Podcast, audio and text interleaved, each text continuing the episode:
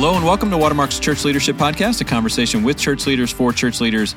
I'm your host, Adam Tarno, joined as always by my co-host, John McGee. John, why don't you let the audience know what we got in store? Yeah, so Todd's with us again uh, today, and uh, we are going to talk about conflict and Woo-hoo! resolving it. It's a hot button, a passion issue for Todd. So uh, the question is, how how short can we keep it? But Todd, year two thousand, I walk in, it's week seven of the church. You're preaching a message um, just on resolving conflict, fighting to the better end. Mm-hmm. We're going to be freaks about unity. And I just rem- I, I remember this.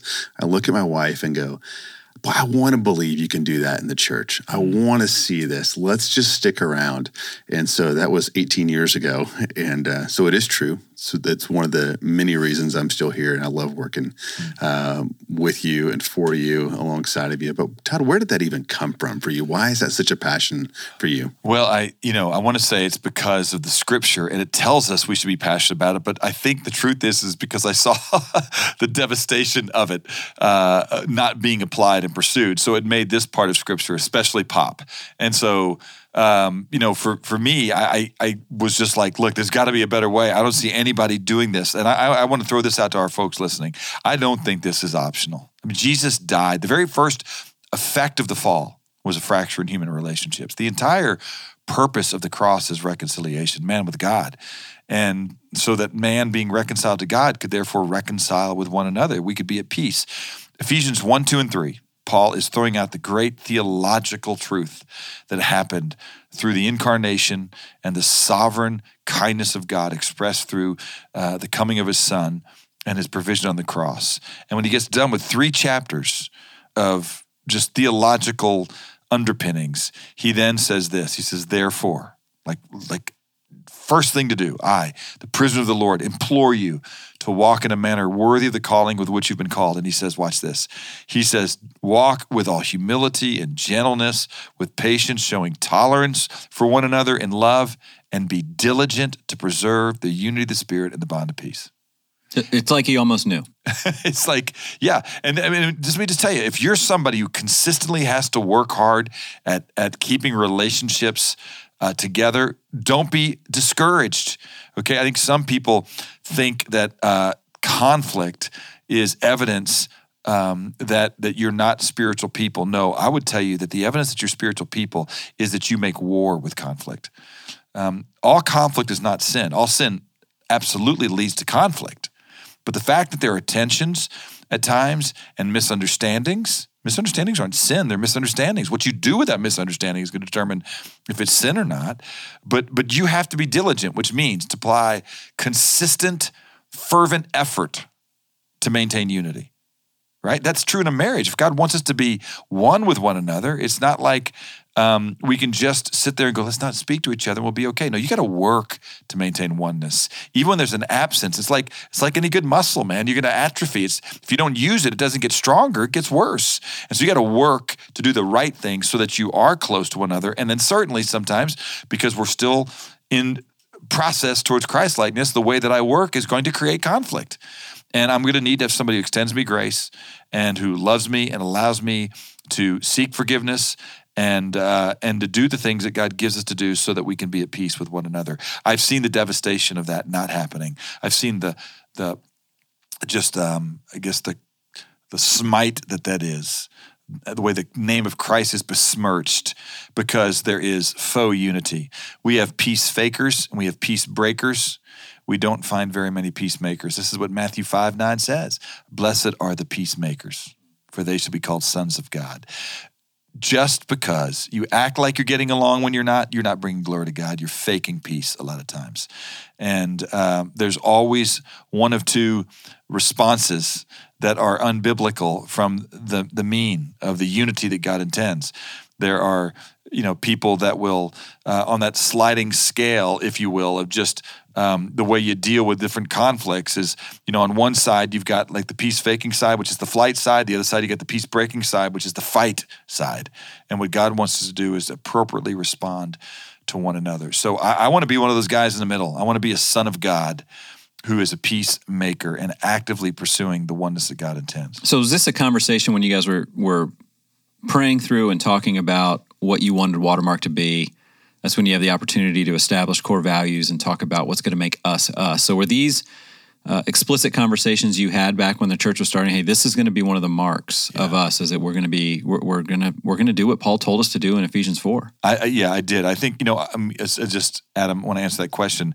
You know, um, I think A W Tozer is the guy who said this, is that there is one community of humans where there is no conflict. And I say this because I think sometimes people think if we're godly people, there wouldn't be any conflict. He said there's one human community that doesn't have conflict. He goes, it's called a cemetery. It's so good. You know, it's just where dead people are. And I I I don't I don't get discouraged by conflict. I mean, um, I see it as an opportunity. That's kind of what we call it. We have what's called a, a conflict field guide that we put together, which I've borrowed heavily, stolen from Ken Sandy, uh, and just appropriated with a few little notes of my own in there. Ken Sandy has a tremendous ministry called Peacemaker Ministries.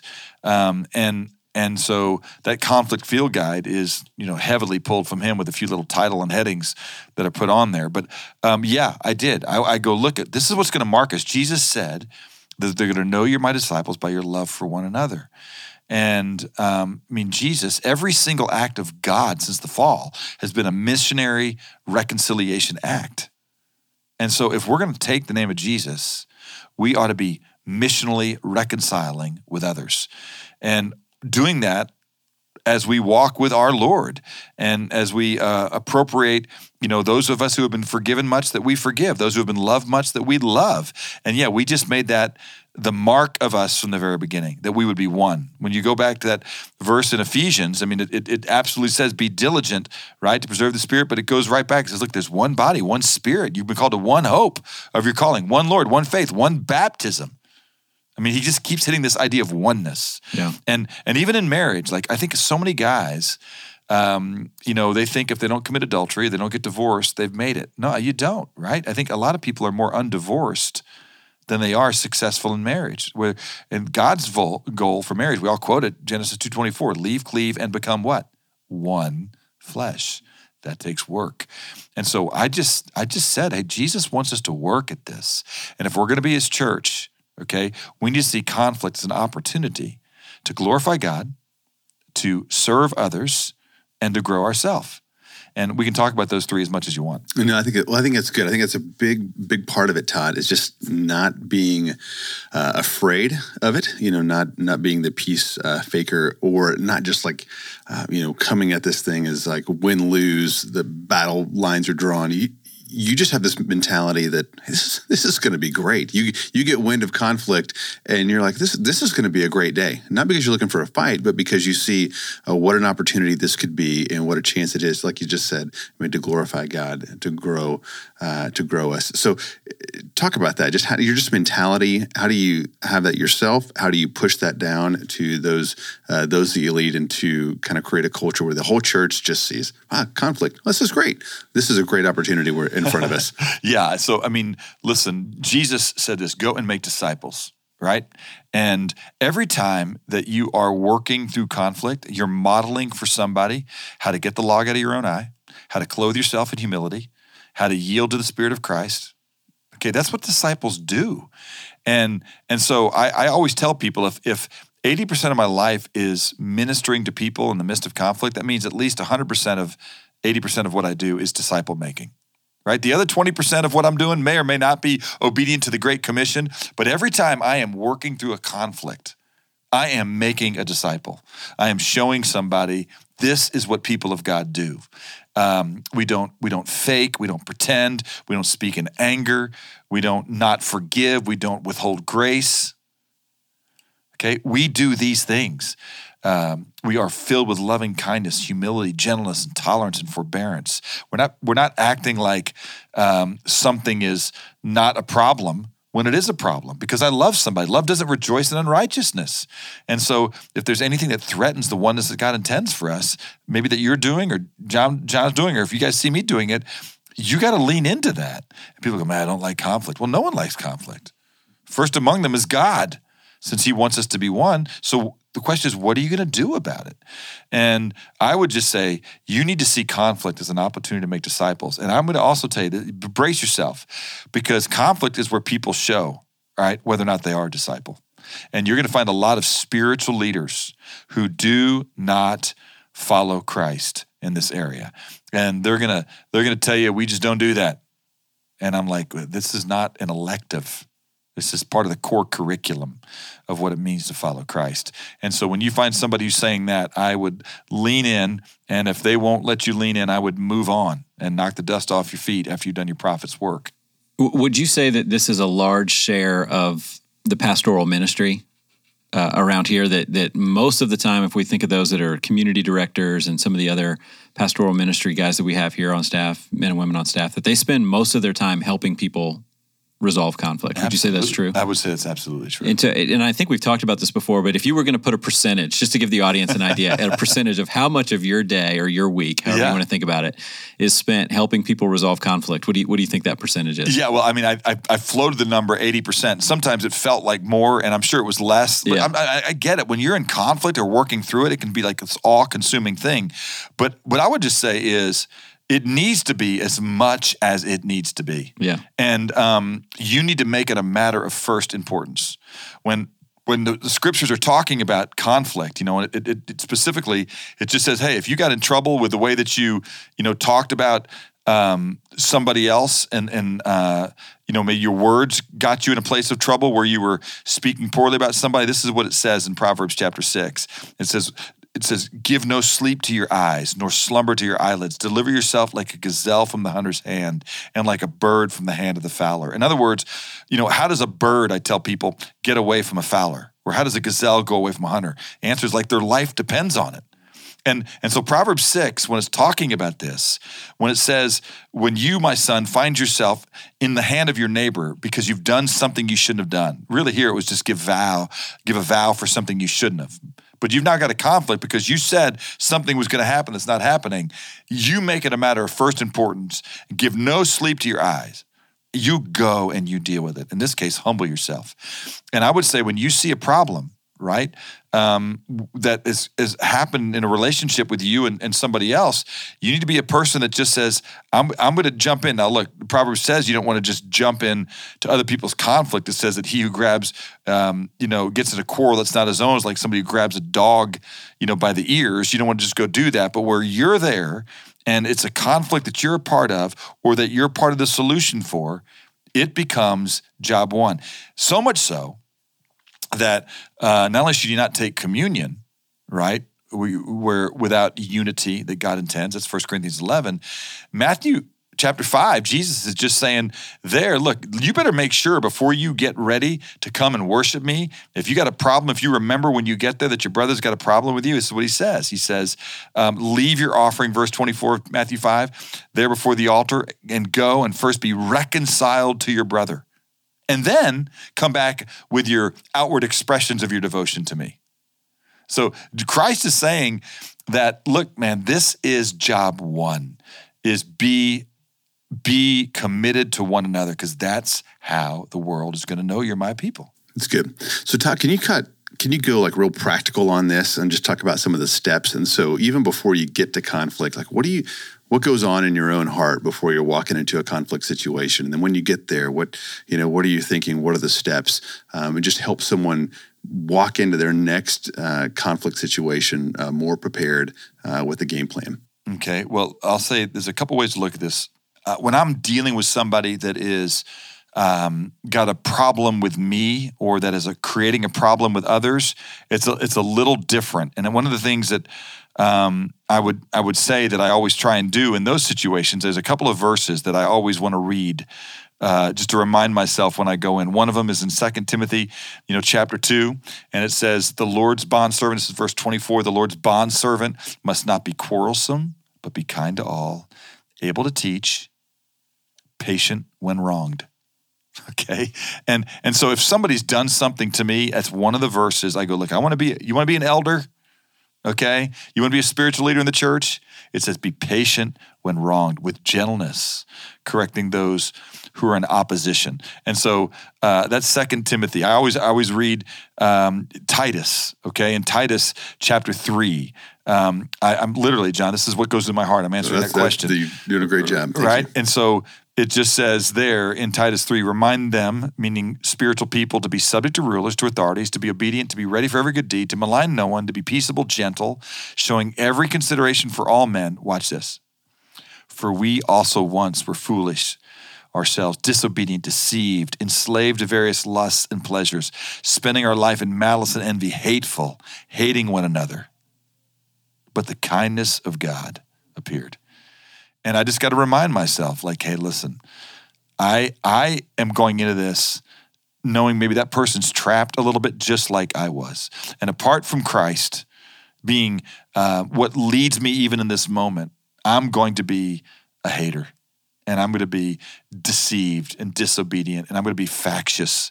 And so if I'm in this moment, the one who's going to move in with grace, I want to make sure I move in understanding that um, that the kindness of God is what is going to allow me to be kind to this brethren. And then the other one, I'm just going to say it, it's another verse I always try and prepare my heart with when I go into conflict. It's in Hebrews chapter five, where it says, uh, for every high priest taken from among men is appointed on behalf of men in things pertaining to God in order to offer both gifts and sacrifices. Why? It says, because he can deal gently with the ignorant and misguided, since he himself also is beset with weakness. So I just go, hey, if by the grace of God right now, I'm the one that is acting as a priest, okay, God's vessel of grace to men, uh, then I need to remember that it's because of the grace of God is a work in my heart. I'm the one also beset with weakness. If there's good that's going to be here, gentleness and kindness and love and self-control, it's because Jesus is present. That's what I want to be. So I don't get surprised when there's conflict and other people aren't acting like they should. I just want to go in um, with with God's heart. I, re- I remind myself that what it says in First Peter chapter five, where it says, you younger men, be subject to your elders, right? But then it says, but all of you, clothe yourself in humility with one another. And so that list of uh, like, how do you prepare your heart before you go into conflict? We did that as an exercise at a staff meeting a few years ago, where we put together this list of twenty-five or thirty yeah. uh, of those verses. So we'll uh, we'll make that available in the show notes. But that's such an important step in all of this, ah. of that Matthew seven, taking that log out, just just even preparing before you talk to somebody, doing the hard work before you okay. even get in the room. And so you're, you're hitting it, Adam, because that's that's the thing. You you quoted the one verse that you might have thought I was going to quote first, which is right. in Matthew chapter seven, you know, where Jesus just says, hey, listen, man, you you want to, before you go and get the speck out of your brother's eyes, just do the hard work, right, of preparing for the battle. You got to ask yourself, what's my responsibility in this? What we like to tell people is, hey, even if you only got two percent of the of the of the conflict, then you want to own one hundred percent of your two percent. That's getting the log out of your eye. And so I always ask Jesus, what what could I have done better? You know, one of the things that's amazing when you watch Christ is that he gets in conflict with people. Now, because he's Jesus, we know it was never his fault. Right. Okay. I don't I don't get to play that on the divine Son of God card. So I usually can find something, right? Even if it's just the way that someone could perceive what I did, because it was always a perception problem with Jesus. He was never the problem. Okay. Sometimes there's something about me, my nature, maybe my history, okay, that can make people project on me things that maybe aren't true, but I can own that. I can take one hundred percent of the responsibility for just the fact that I've been a jerk before, that they maybe thought I was being a jerk again. And so I can go in and just say, hey, listen, man, I, I just want to come and I want to I want to ask your forgiveness. And I might even, you know, I don't want to make it so weak, you know, where I say, for whatever it is you think I might have done, right? That's yeah, kind of crazy. Not helpful. No, but but I think I want to really, I do, I spend some time, I pray, right, for self-awareness. And just say, God, what's something that I can legitimately own in this in this scenario? And so Psalm one thirty-nine, verses twenty-three and twenty-four, search me, O God, and know me. Try me and uh, know my anxious thoughts. See if there's any hurtful way in me. And then lead me in the everlasting way. So I can go to somebody and just say, hey, you know, so I, I do. I spend some time. Not, it's easy for me to know what I'm going to tell that guy he did wrong. I got to spend a lot of time getting the log out of my own eye and preparing for that conversation. So good, because that changes everything when you show up to the conversation that way. You know, I've just been sitting with the Lord and asking him to show me my part, and I, I probably have missed some of it, but I'm pretty convinced this is part of it. And uh, man, I just want to confess that, and I want to ask your forgiveness and tell you, man, I'm really sorry. What else do you want to tell me about that? I mean, that that changes. Mm. Uh, that changes it and keeps it out of this, you know, street fight yeah. um, right out of the chute. This is where you'll see, Todd, to your point, uh, who is really uh, following Jesus, uh, because if you would like to think ideally that if, if followers of Christ are getting together, then humility will hopefully become contagious. So if you start off with humility, that humbles me, which humbles you, and then now we're we're moving in the right direction. But there are those times, and we've been in those conversations. You start off with humility, and the bloodhound smells blood, and they're just like, that's right, yeah, this was your... F-. And then, boom, they just go all after you, which is back to the the passage, Todd, that you had uh, referenced earlier with us needing to be patient when wronged, that they're, the, these things don't always go well, but... Uh, but we got to get in there and have these conversations nonetheless. That's right. And the scripture tells us that we're we're not responsible for their response. Yeah. Right? Um, and so that's why it says, as much as you are able, in Romans, be at peace with all men. And one of the things you've got to do going into conflict, you've got to be prepared for unreasonable people. And um, and so, you know, God doesn't measure our success in terms of the results, but rather in terms of our faithful obedience. It's, it's are we doing what he wants us to do? And so um, don't give up easily. You know, don't be a person that is going to just go, I went once. You know, you might need to go back again. You might need to ask yourself, hey, what could I have owned more? Or, um, but conflict is something that that I do. Again, you, you already said it, Adam. Hopefully following Christ is contagious. But whether it's contagious or not, it's ours to do. And you are modeling. This is what spiritual people do. And you should be prepared that there are going to be some unspiritual people uh, or people that are having a really hard time in the midst of conflict. One of the things, I'll just say this in marriage, that my wife and I have always said is, hey, look, man, we can only afford for one of us to be crazy at a time. Right? Because if we both get crazy, it's going to get ugly real, real quick. And Uh, and I would just say, watch yourself that way in conflict with other people. And so if you're dealing with another crazy person, you know, that's why the scripture says abandon the quarrel before it breaks out. For like, you know, it says the beginning of conflict is like the letting out of water. Hmm. It just starts and it just begins to flow.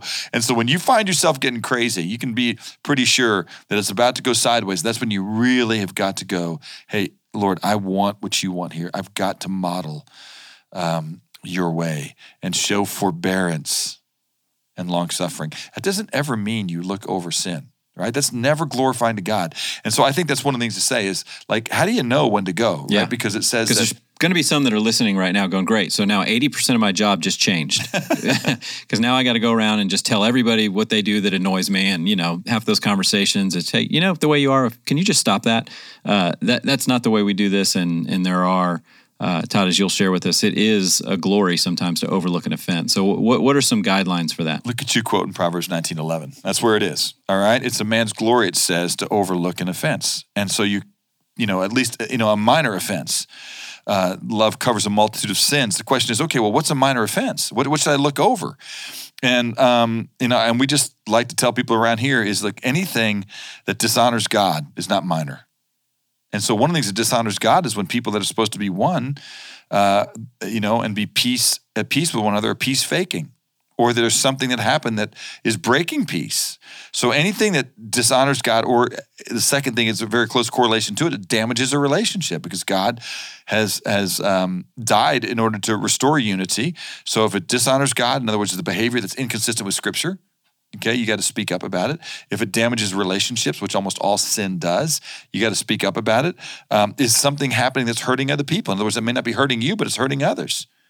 You got to speak up against that and not just say, well, it's not affecting me. You know, see also the famous Martin Niemöller quote, right? That they came for the trade unionists and I didn't speak up because I wasn't a trade unionist. And uh, they came for the Catholics and on and on and on. And I didn't speak up until, because I wasn't a Catholic. And they came for the Jews and I didn't speak up because I wasn't a Jew. And then they came for me and there was no one there to speak up for me. So Proverbs twenty-four, uh, eleven and twelve says, you see those being led away to slaughter, oh, hold them back, right? Those staggering to death. You're responsible if you see damage being done to other people. And then is it seriously hurting the offender himself? I mean, if that person's testimony is being compromised because of the way they're living, right? Um, Second Corinthians six three says, do nothing that will cause the ministry to be discredited. And so if you see a brother who's hurting his own ability to be faithful and witness for Christ, you need to prayerfully go to him in a spirit of gentleness, Galatians six says. Uh, first looking to yourself, lest you too be tempted. And there's ways to talk about that, about what it means. You know, that how can you be tempted? You can be tempted to go harshly and judgmentally, right?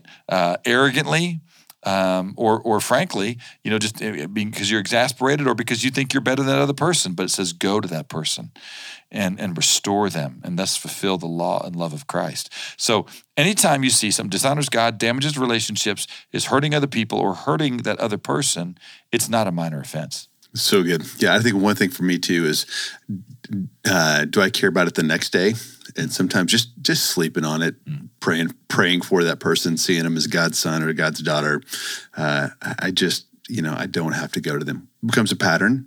Becomes any of those things that you just uh, rattled off, Todd, then it is something. But I think I would, I would, I would have conflict all day long if every time I had these minor irritants. Yeah. Uh, if I went and yeah, had to have those conversations. So. Yeah, and so hopefully, as we're getting older, growing in that wisdom to know what is the difference between just general annoyance versus uh, a real offense, and uh, and it is to our yeah. glory yeah, sometimes I mean, I, overlook. I, John, I, the, the illustration I use is sometimes you get a bad meal, it didn't sit with you right, you kind of go, you know, and just maybe you can let it burp it out or whatever you're going to do, I don't know, and you feel better a little bit later, and there are other times, you know, hey, this is, you know, you, this is not going to go away yeah. unless it comes out. And, um, you know, what happens, I think a lot of times is people act like they're being noble by holding something in. And then all of a sudden, I mean, I'm going to be graphic, you know, it's projectile vomiting all over a person. Like, where did that come from? Yeah. And they'll tell you it was a meal I ate in a conversation with you three days ago. Yeah. And I, you know, or three years ago. Yes. And I've hated you ever since. Yes. I thought this way about you. And that, that isn't good. You got to have the courage to go to somebody and just say, listen, I, I, I believe you want, you know, what's best in our relationship, but this hurt me. And it, and it's it's our pride that sometimes doesn't want to tell people that, hey, man, you hurt me. Kind of like, I, I don't want to be a person that you can hurt, you know? And so I'm not even going to tell you. I'm just going to hurt you more and make you less valuable by talking poorly about you to others instead of restoring what has been lost yeah. through that thing that just happened. So some of the guys are sitting here uh, and gals, they're driving around and going, man, is this really worth it? I mean, God, you know, so much work. And what what's the payoff, Todd, for you? I mean, you sit, you know, in the seat that you sit in on a multi-campus church, lots going on. What I mean, what's been the payoff? Why why has it been worth it uh, to engage this way? Well, the payoff is that you can invite people in. Okay, one of the things you hear all the time is that people say, man, do you like that food at that place? Don't work in the kitchen. Right? Or you like that church, don't go on staff. I think the thing that the three of us are the most thankful for is that people who come and work more closely with us love this place even more than before. Yeah. Because they go, man, there's there's a real effort there to to love each other and to work through stuff with each other in the way that Christians should, right? And so um, you don't have to manage information. You don't have to manage perception. Number one, that is a great way to live. You know, uh, when you're a peacemaker, it gives you peace. It does. It really does, because you're not having to pretend that things are patched together and that no one knows the truth about what's going on in the family closet. Um, secondly, it is, uh, a, I mean, and I would say this should be first, is the payoff is that people see the community that Christ says will make them uh, demand an explanation, right? I mean, sanctify Christ as Lord in your hearts. First Peter three fifteen, always be prepared to make a defense when others ask you to give an account for the way you live, all right, for the hope within you.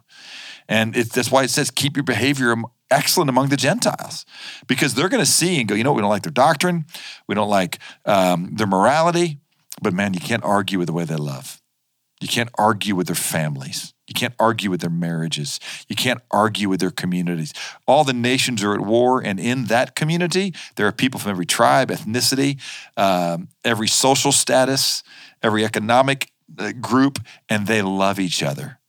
There's got to be a reason for that, and there is. The answer is Christ. And so you get to be the community that God wants. I think, John, you've said this, that if you've got a healthy marriage, if you've got a marriage and a family that really loves each other, you'll never lack a platform for ministry. You know, you might even say it more pithy than that. Yeah, yeah. Always have an opportunity to share the gospel. Yeah. You just will, because people will be intrigued and they'll be curious. And yes, always. Yeah. So, it's, it's a unicorn. So that's why. I mean, and you know, and here's the truth. I mean, look, guys, this is the craziest thing in the world. A number of years ago, and this, I guess, is a good place to stick this in, right? One of the guys on staff came to me, and he, he still takes the newspaper, which will tell you how antiquated he is. Hmm. But apparently, there's a newspaper in our town. Okay, who That's, knew? Who knew? And and they do this thing called the best place to work, and it's and, and um, you know, obviously we're kidding, right? Because this newspaper is is widely read online and still thrown in people's yards, and all the every industry in Dallas. I mean, the, the big airlines in Dallas, you know, Southwest, American, the Container Store is based here in Dallas. And I could go on and on with the major corporations that are here all compete to be the best places to work. And he came to me six years ago and said, Todd, we got to get in this. Like, well, first of all, there's no way they're going to let us in that. And and I don't, you know, I really don't want to get in that, involved in that and all blah, blah, blah, blah. So, and he said, hey, I just think we need to do it. So other guys came and prevailed upon me, and we ended up doing it. And lo and behold, we went down there. I, I mean, and they invited us to this luncheon. Well, it turns out there was two thousand business leaders from Dallas that were there. And we were awarded second place that year, the best second place place to work. And Um, and I, first of all, realized that we were the only church in the entire room. Okay. And uh, maybe we're the only ones that tried. Okay. But uh, two things. Number one, I stood up and I asked the entire room's forgiveness, because I was like, hey, guys, will you forgive me? Because my, my Savior says that we're supposed to be marked by this thing called love. And if we really loved each other, I think we'd be the best place to work. So will you forgive me that we finished second? It was brilliant. And then, that was brilliant. And, but, but then the second thing I did is, Uh, I thought to myself, you know what? I think there's a reason. There's uh, that that, and I, I, I. The next year we went back, same thing happened, and I just said, hey, a lot of you guys, you know, maybe you're disgusted at Jesus' church because you see things happen in your church where people are treated more horribly than you are at your place of work, and will you forgive me for that? And I hope that if you ever want to know if God's people can really love and work alongside each other for the only thing that really matters, then I'd love you to come and hang out with us, because this is a great place to work, not because we're perfect, but because we serve a perfect King who's reconciled him, ourselves to him so we can reconcile with one another. And then what did you say year three, four, five, and six? yeah, because this has happened yeah, six years in a pattern. It has. And I just, I, I, but I think the thing that's amazing is I've realized this. I've realized that a lot of people have come to me and said, hey, my church would never win this, which it's amazing that the Container Store would have a better reputation for how to treat people than churches. Yeah. That's the payoff. You get to be Jesus's church, and it takes work. I, I, you know, one of the hardest things I've got to do as a pastor, you know, and I, I do have a, a great wife who is. Um, people like my wife. I just don't. I've not met people who don't like my wife, except people who know me and go, "Why are you married to that jerk?" and uh, and so, but my wife and I, I, I. I we have to work at our marriage, and it just it exasperates me a little bit that I've got to prove to people that my wife and I have a great marriage because we work at it, okay? And I think sometimes people act like, gosh, if we were really God's people, we would have to work at loving each other. And man, we work at it, right? We've sat with each other and go, hey, man, this frustrated me, this hurt me. And because we love and honor each other, we're going to let me understand that. So like, you know, Proverbs eighteen two is the, the the double trouble of a fool. It says that uh, a fool doesn't delight in understanding, but only in revealing his own mind. You know, he's got a the double trouble of a fool. He's got a, he's got an open mouth and closed ears. And so I'm just amazed at my lack of sensitivity sometimes, that somebody loves me enough to go, listen to me. Hey, shh. I want to tell you how when you did that, it made me feel. Right? And I, I got a choice then. I can go, what do, you, what, what do you think I care about? How long have you been working here? What's your name? What do you think? I I don't care how you feel. You know who I am? Who are you to walk in my office? I mean, I mean that no one's ever going to say that. But when you act like that and you call yourself a man of God, that's crazy, right? And um, and so I just want to be one of those guys that just says, hey, listen, I mean, I I, I want to know, you know, if, how I can love you more. And I want to listen.